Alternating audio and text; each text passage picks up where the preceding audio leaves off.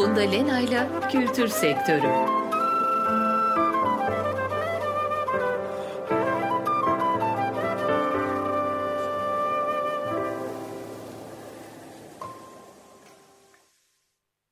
İyi akşamlar sevgili Açık Radyo dinleyicileri. Ben Funda Lena. Kültür Sektörü programından hepinize mutlu bir akşam diliyorum. Programımıza başladığımızdan bu yana biliyorsunuz dünyada etkinliğini sürdüren COVID-19 salgınının kültürel sektörler üzerindeki etkilerini sektör temsilcileriyle birlikte konuşuyoruz. Önceki programlarımızda yayıncılık, tiyatro ve sinema sektörleri üzerine konuştuk. Kaçıranlar bu arada Açık Radyo web sitesinden, podcastler bölümünden eski kayıtlarımıza da ulaşabilir. Bugün müzik sektörünü konuşacağız. E, sektörden değerli bir konuğum var yine. MÜYAP, Müzik Yapımcıları Meslek Birliği Yönetim Kurulu üyesi, e, yapımcı Bülent Forta. Hoş geldiniz Bülent Bey yayınımıza. Hoş bulduk Funda Hanım. Başarılı yayınlar diliyorum size. Teşekkür ediyorum, sağ olun. Ee, Bülent Bey, kültür sektörü programına başladığımızdan beri koronavirüs salgınının farklı kültürel sektörlere etkilerini konuşuyoruz. Ee, aslında bu sektörlerin hepimizin bildiği gibi korona öncesinde de çok fazla meselesi vardı. Fakat bizim programın başlangıcı kadar böyle bir döneme denk geldiği için doğal olarak gündemimiz bu şekilde belirlenmiş oldu. Size de öncelikle müzik sektörünün pandemi sürecinden nasıl etkilendiğini sormak istiyorum. Siz bir müzik yapımcısısınız fakat sektörün diğer, diğer bileşenleriyle de her zaman iletişim ve işbirliği halinde olduğunuz için hem yapımcıların hem de yorumcuların, müzisyenlerin, e, bütün sektör temsilcilerinin, aktörlerinin nasıl etkilendiğini sorarak başlamak istiyorum. Genel böyle bir giriş yapalım isterseniz. Ee, şimdi şöyle söylenebilir. Yani müzik sektörü biliyorsunuz iki tane temel bileşenden oluşuyor. Bunlardan bir tanesi canlı müzik, bir tanesi de kayıtlı müzik. Evet. Ee, canlı müzik sektörü gerçekten bir felaketle karşı karşıya. Bütün konserlerin iptal olmuş olması çok sayıda müzisyeni ve müzisyenle bağlantılı olarak iş yapan birçok insanı çok yakından e, etkiliyor. Birkaç açıdan bunun e, dramatik sonuçları var. Birincisi bu sektörde çalışan insanların çok büyük bir bölümü sosyal güvenceden yoksun, yani bir manada gündelik yaşayan e, insanlardan oluşuyor. Bunlardan işte ses teknisyenleri, rediler, onların e, taşıma, konserlerin taşınma işlerini yapan insanlar ve aynı zamanda sahne müzisyenleri. Bunlar gerçekten e, bu süreçten çok fazla süre etkilendiler. Çünkü müzik bizim ülkemizde maalesef ilk vazgeçilen şey haline geliyor. Yani herhangi bir toplumsal felaketle karşılaşıldığında, bir doğal felaketle karşılaşıldığında önce konserler iptal oluyor ve dolayısıyla bu sektör bundan çok e, net etkileniyor. Korona konusu da e, bu etkileri en az e, yüzde yüz katlamış vaziyette. Çünkü 3 aydır belki daha uzunca bir süredir insanlar herhangi bir konsere gidemiyorlar. Konserle bağlantılı işler yapamıyorlar ve dolayısıyla canlı müzik sektörü bütünüyle çökmüş vaziyette.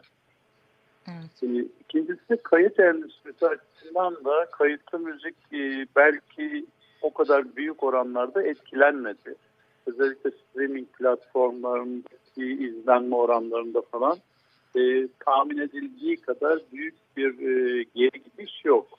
Ama e, son aldığımız raporlara göre 2020 için müzik sektörü hem canlı hem kayıtlı beraber düşündüğümüz zaman yaklaşık %25 civarında bir kayba uğrayacak ve burada kayıtlı müzik dışında yer alan canlı müzik çok fazla sayıda etkilenecek.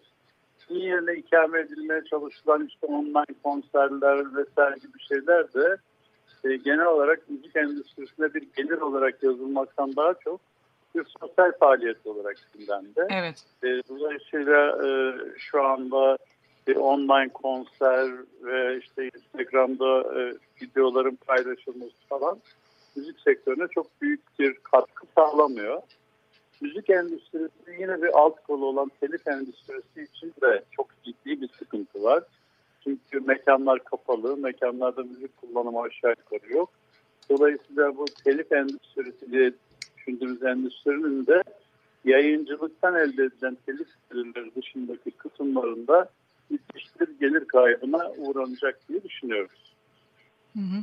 E, bu konserlerle ilgili yani e, online konserlerle ilgili şunu sormak istiyorum. E, bu tartışma var bunun üzerinde. Yani evet ücretsiz olarak konserlerin e, yayınlanması bu ortamda e, topluma bir katkı sunuyor moral anlamında. Ama bir yandan da e, hep tartıştığımız e, sanatın ücretsiz tüketilebilen bir şey olduğu algısını yerleştirmesi bakımından da olumsuz bir tarafı var. Bir de buna alışılınca bunun paraya dönüştürülmesi sektör açısından daha da zor oluyor.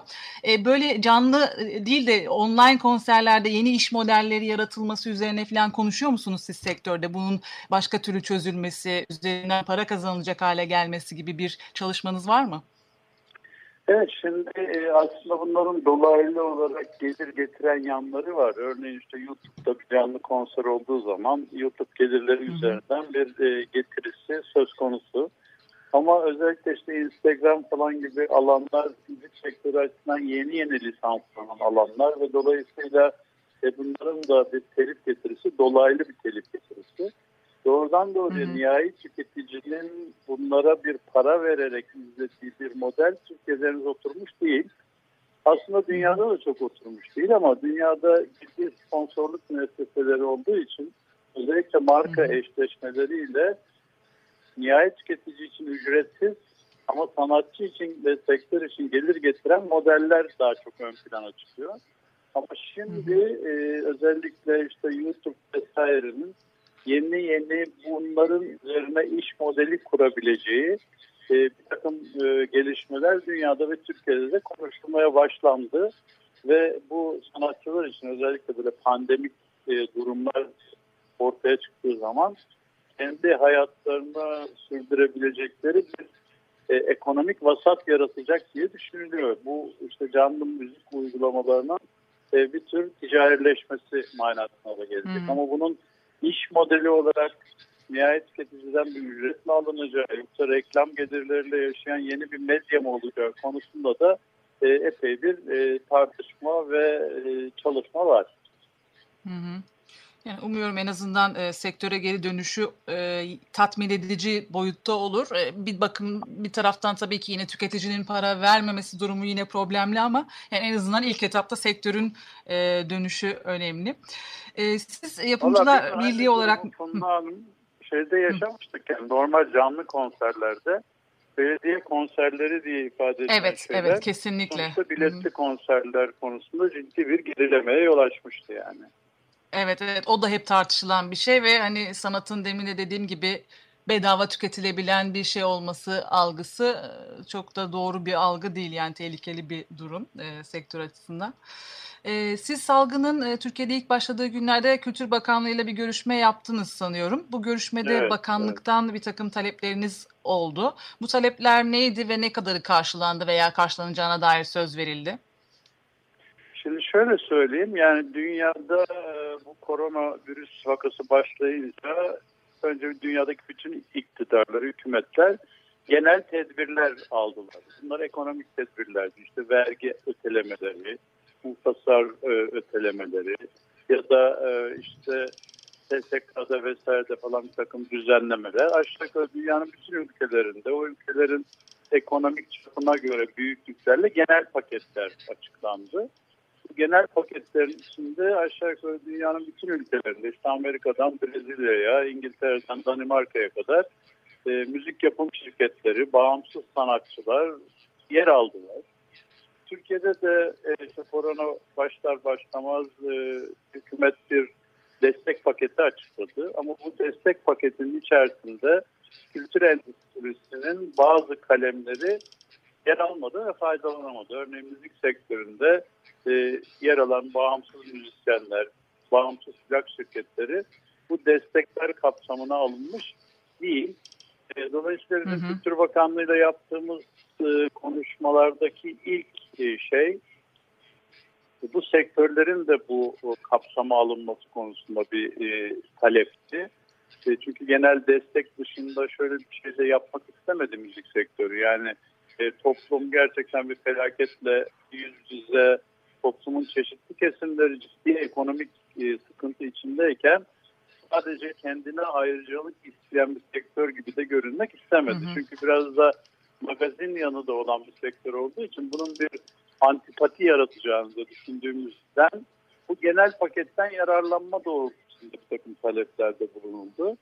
Ancak e, hı hı. tiyatro için, kısmen sinema için bu destekler ilan edilmiş olmasına rağmen müzik sektörü biraz bunların dışında kaldı ve Kültür Bakanlığı'ndaki bu talepte şu anda boşta duruyor. Bakanlıktan hmm. bize yapılan tek şey e, müzik meslek birliklerine değil, bütün meslek birliklerine, 26-27 meslek birliğine bir e, genel harcamaları için bir yüzde katkı geldi e, bakanlıktan. Bunun dışında... Hmm, meslek birliklerine güzel, Evet, meslek birliklerinin işte kira giderleri, telefon giderleri Aha. falan gibi bir e, destek geldi. Bizim esas talebimiz şuydu, Şimdi e, uzun yıllardır tartışılan bir konu var. E, bu konuda işte sanat ve kültür için toplanan bir özel kopyalama harcı var Türkiye'de. Bu özel kopyalama evet. harcı spesifik bir konu. Sanat kültür e, için toplanan bir para bu. Ama Onun ne olduğunu olarak, da izleyicilerimiz açısından bir e, açıklar mısınız? Hani bizler biliyoruz ama. Şimdi şöyle söyleyeyim. Özel kopyalama harcı şu toplumun sanattan daha fazla faydalanabilmesi için e, özel olarak insanların kişisel ihtiyaçları için sanat ürünlerini bu sinema olabilir, film olabilir, müzik olabilir kopyalanması ile ilgili bir yasal serbestlik var. Yani 5846 sayılı yasa diyor ki yani insanlar sanat ve kültüre erişebilsin diye bu sanat kültür e, şeylerini kişisel çıkar için kopyalayabilirler. Basit bir örnek vermek gerekirse siz bir CD'yi evinizde, arabanızda ve iş yerinizde e, izleyebilmek için kopyalama hakkına sahipsiniz. Dolayısıyla bu kopyaladığınız şeyle ilgili devlet ve yasalar tamam diyor e, size o zaman sanatçı e, topluma bunu hediye etsin.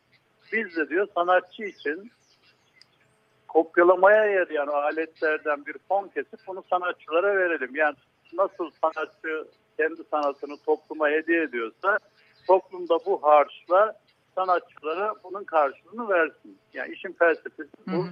Ama bizim evet. 5846 sayılı yasamızda bu var olmasına rağmen bu fon sanatçılara gitmiyor. Doğrudan doğruya Maliye'ye ve Kültür Bakanlığı'na gelir olarak yazılıyor. Dolayısıyla biz bu sefer şöyle bir talepte bulunduk bakanlıktan. Ya bu fon bizim için toplanıyor aslında devlete ait bir şey değil, bir vergi değil bu. Sanatçıya ait bir şey, hak sahiplerine ait bir şey. Dolayısıyla biz devletten herhangi bir şey talep etmiyoruz, ekstra bir yardım. Ama bu bizim için, yani bizim olan şeyin bize verilmesini talep ediyoruz ve özel kopyalama harcının doğrudan doğruya hak sahiplerine verilmesi gerektiği konusunda bir fikir ifade ettik. Hatta şöyle de bir şey söyledik. Eğer bunu bu yıl bir fon olarak yapabilirseniz o zaman şöyle bir sonuç ortaya çıkar. Örneğin biz otelleri, e, iş yerlerini lisanslıyoruz. Dolayısıyla bu fon meslek birliklerine verilirse biz örneğin otellerin lisanslamasında bu sene çok ciddi indirimler yaparız bu fon vasıtasıyla. Dolayısıyla bu turizm sektörüne de bir katkı olmuş olur. Evet. Benzer bir şekilde Rütük bir pay kesiyor. Rütük özellikle yerel yayın yapan küçük radyoların lisans bedellerini politik gelirlerinden karşılarsa bu da bir e, o sektörlere ve müzik sektörüne destek olur diye ifade ettik. Ama henüz bu konularda bakanlıktan bir sonuç alabilmiş değiliz. Yani o başlangıç taleplerimizin içinde e, çok gerçekleşen talepler e, yok. Ama biz bunu hala takip ediyoruz. Bakanlıkta bir takım çalışmalar olduğunu duyuyoruz. Ama henüz şu anda sonuçlanmış bir şey yok. Söyleyeceğim bu. Yani bu e, sektörün sonuçta e, yanlış mı anladım? Bu vergi erteleme, KGF'den yararlanma gibi e, birçok sektörün yararlandığı konulardan müzik sektörü şu an yararlanamıyor mu? Kurumsal olarak? Şimdi şöyle bir şey, o konuda da bir karışıklık var. Müzik sektörü sektör olarak anılmadığı için, yani sadece ilk açıklamada sinema ve tiyatro anıldığı için bu hmm. e, Odalar ve Borsalar Birliği'ndeki meslek kodları vardır, NECE kodları. Evet. O kodlara evet. kendi e, uyabilenler yararlanabiliyor.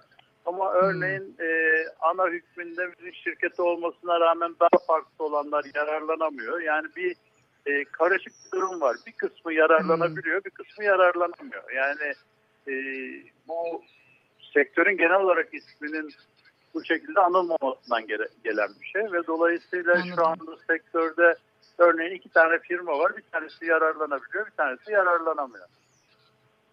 Anladım. Ee, yani e, müzik sektörü biraz diğer kültür endüstrileri arasında da dezavantajlı bir konumda olmuş. Evet, Yayıncılar evet. örneğin e, böyle bir şey aldılar, yararlanma hakkı Yine, aldılar. Tiyatro, sinema dediğiniz gibi. Evet, yine de şunu söyleyebiliriz tabii. Bu konuda müzik sektörünün asıl mağdurları müzik yapımcıları değil.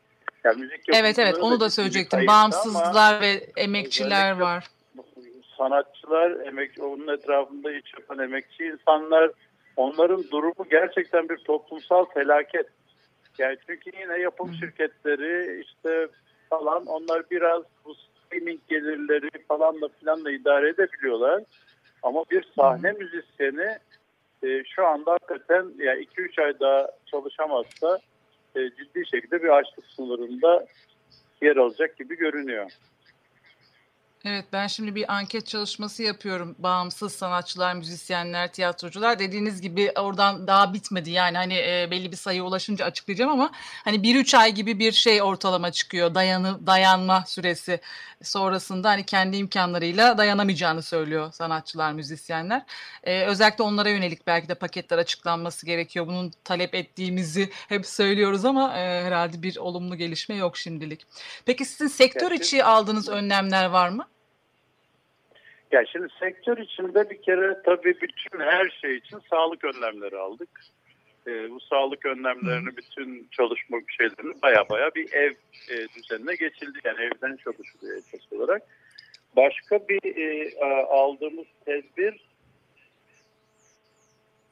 meslek birliklerinin yapabileceği şeyler var, yapamayacağı şeyler var. Biz bu konuda bütün önerilerimizi Türkiye Odalar Borsalar Birliği Kreatif Endüstriler Meclisi'nde dile getirdik. Onlar bu talepleri hı hı. şu anda dün de dahil olmak üzere bütün devlet katına e, ifade ettiler ve taşıyıcısı oldular. Benzer şekilde bütün meslek birlikleri bir araya gelip bu copyright devirlerle ilgili bir talebi ortak olarak dillendirmeye çalıştık belediyelerle e, ilişki içerisine girdik ve online e, konserlerin devam etmesi ve dolayısıyla yani bu pandemik dönemde de hayatın devam ettiğine dair müzisyenlere bir gelir ifade edebilecek şekilde devam etmesine dair planlar sunduk. E, bunların bir kısmı gerçekleşti. Bir kısmı da işte özel sponsorluklarla falan yapılır hale geldi. Dolayısıyla e, şunu da gördük yalnız biz itiraf etmek gerekirse müzik sektörü ve kreatif sektörler müthiş bir örgütsüzlük durumundaymış. Yani bir anda bir panik ve kaos ortamı çıktı ortaya. Hı hı. Meslek birlikleri bunların içerisinde en örgütlü gibi ama o da çok fazla mevzuatla sınırlı görevleri telif toplamakla çok kategorik olarak belirlenmiş kurumlar oldukları için çok büyük de hareket kabiliyetleri oluşturamıyorlar. Dolayısıyla belki bu post pandemi döneminde yapılması gereken şey her düzeyde kültür endüstrilerinde çalışanları da içeren e, çeşitli sosyal örgütlenmeler yaratmak. Bunlar dayanışma örgütleri olabilir, işte müzisyen sendikaları olabilir, konser iptal sigortaları olabilir. Yani bu felaket belki bizim bundan sonraki hayatımızı daha iyi örgütlememize yol açar diye umuyoruz. Bunlarla ilgili de çalışmalar yapıyoruz şu anda. Hı hı. Evet umarım öyle olur gerçekten. Yerel yönetimlerle ilgili e, talepleriniz olduğunu söylediniz. E, bir, bir kısmı gerçekleştirdiniz. Yerel yönetimler böyle e, dijital festivaller, benzeri etkinlikler kurgulamaya başladı mı sizin talebiniz üzerine? Valla e, biz bu talepleri ifade ettik. Onlar da bunu e, şu anda düşündüklerini ve özellikle kültür müdürlükleri eliyle belediyelere e, ilettiklerini söylüyorlar. Ama şu anda kesin bir sonuç alınmış değil. Ama bizim önerilerimiz o masada duruyor bildiğimiz kadarıyla böyle. Hı hı. Peki korona sonrası dönemle ilgili öngörülerinizi de merak ediyorum. Öncelikle tekrar canlı konserlerin yapılabileceği zaman sizce ne zaman gelecek? Ve bir takım önlemlerin alınması şartıyla sizce izleyiciler bu konserlere gidecekler mi yoksa bir çekinceleri olacak mı? Sizin öngörünüz ne bu, şey, bu konuda? Valla ben bu yıl çok fazla eskiye dönebileceğimiz kanısında değilim. Yani e, mutlaka konserlere giden insanlar olacak ama çok büyük bir insan e, bu tür mekanlara gelmek istemeyecektir diye düşünüyorum ben. Belki bunun dünyada enteresan uygulamaları oluyor. İşte arabalarda seyredilen konserler gibi birkaç tane yapıldı dünyada. Ee, yine sosyal evet. mesafeye uyan konserler veya da barlar e, açılmaya başlandı falan. Ama e, buna cesaret edebilecek insan sayısının ben çok fazla olacağı kanısında değilim. Dolayısıyla bu yıl için canlı müzik sektöründe bir e, eskiye birebir dönüş imkanı olduğu kanısında değilim. Buna göre örgütlenmek, buna göre bir perspektif çizmek gerekiyor. E, yaz belki açık havalarda e, böyle mesafeli falan şeyler denenecek ama yani insanların sadece şeylerin de değil, e, yani seyircilerin de değil, aynı zamanda sanatçıların da sağlığı çok önemli. Örneğin senfoni evet. müzik, e, senfonik müzik konusundaki tartışmalar da bu dönemde e, bayağı bir e, hararetlendi. Dolayısıyla ben müzik sektörünü bu yıl için pandemiden dersler çıkartıp buna göre organize olma konusundaki performansıyla değerlendirmek gerekir diye düşünüyorum. Yani bu yıl bence 2020 yılı e, canlı müzik bazında çok ciddi bir e, geriye gidiş olacak diye umuyorum. İnşallah yanılırım. Daha çabuk döneriz. Yani evet gerçekçi olmak gerekirse biraz öyle olacak. Belki bu dönemde e, demin de bahsettiğimiz gibi dijitalin e, aslında ne kadar önemli olduğunu anlamış olduk. Ve bundan sonrası için belki dijital alanda aksayan yönlerin düzeltilmesi adına sanatçıların, eser sahiplerinin, yapımcıların, bütün sektör emekçilerinin dijitalden daha etkin şekilde hak ettikleri paraları kazanabilmesine yönelik çalışmalar belki yapıyorsunuzdur.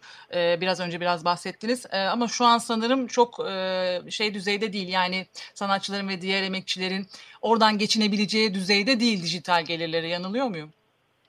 Evet şu anda e, bu gerçek bu. Yani şu anda hala fiziki kayıpları ortadan e, kaldırabilmiş bir dijital büyüklük söz konusu değil.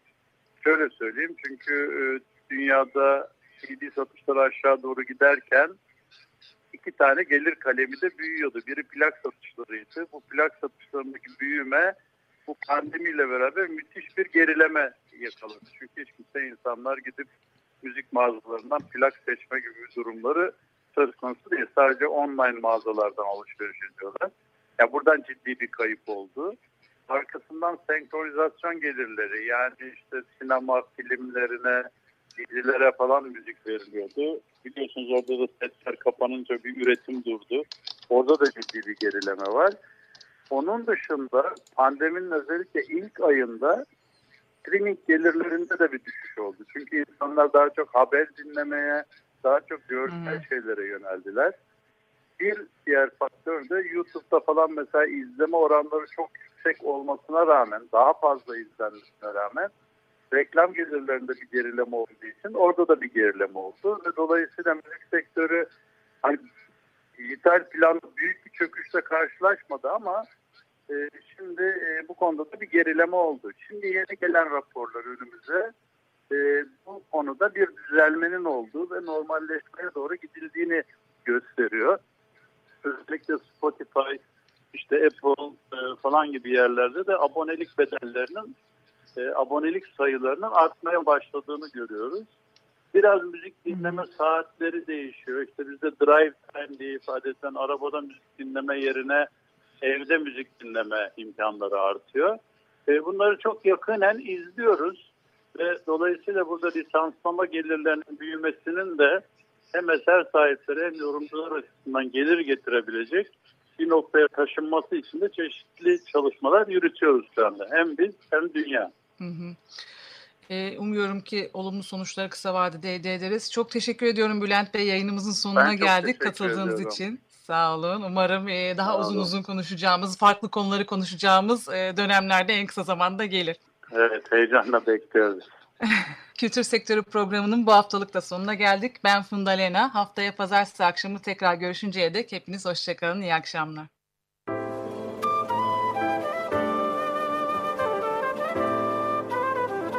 Funda Lena ile Kültür Sektörü.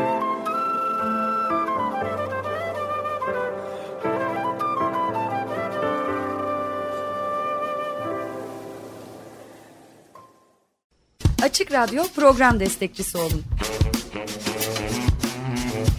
Bir veya daha fazla programa destek olmak için 212 alan koduyla 343 41 41.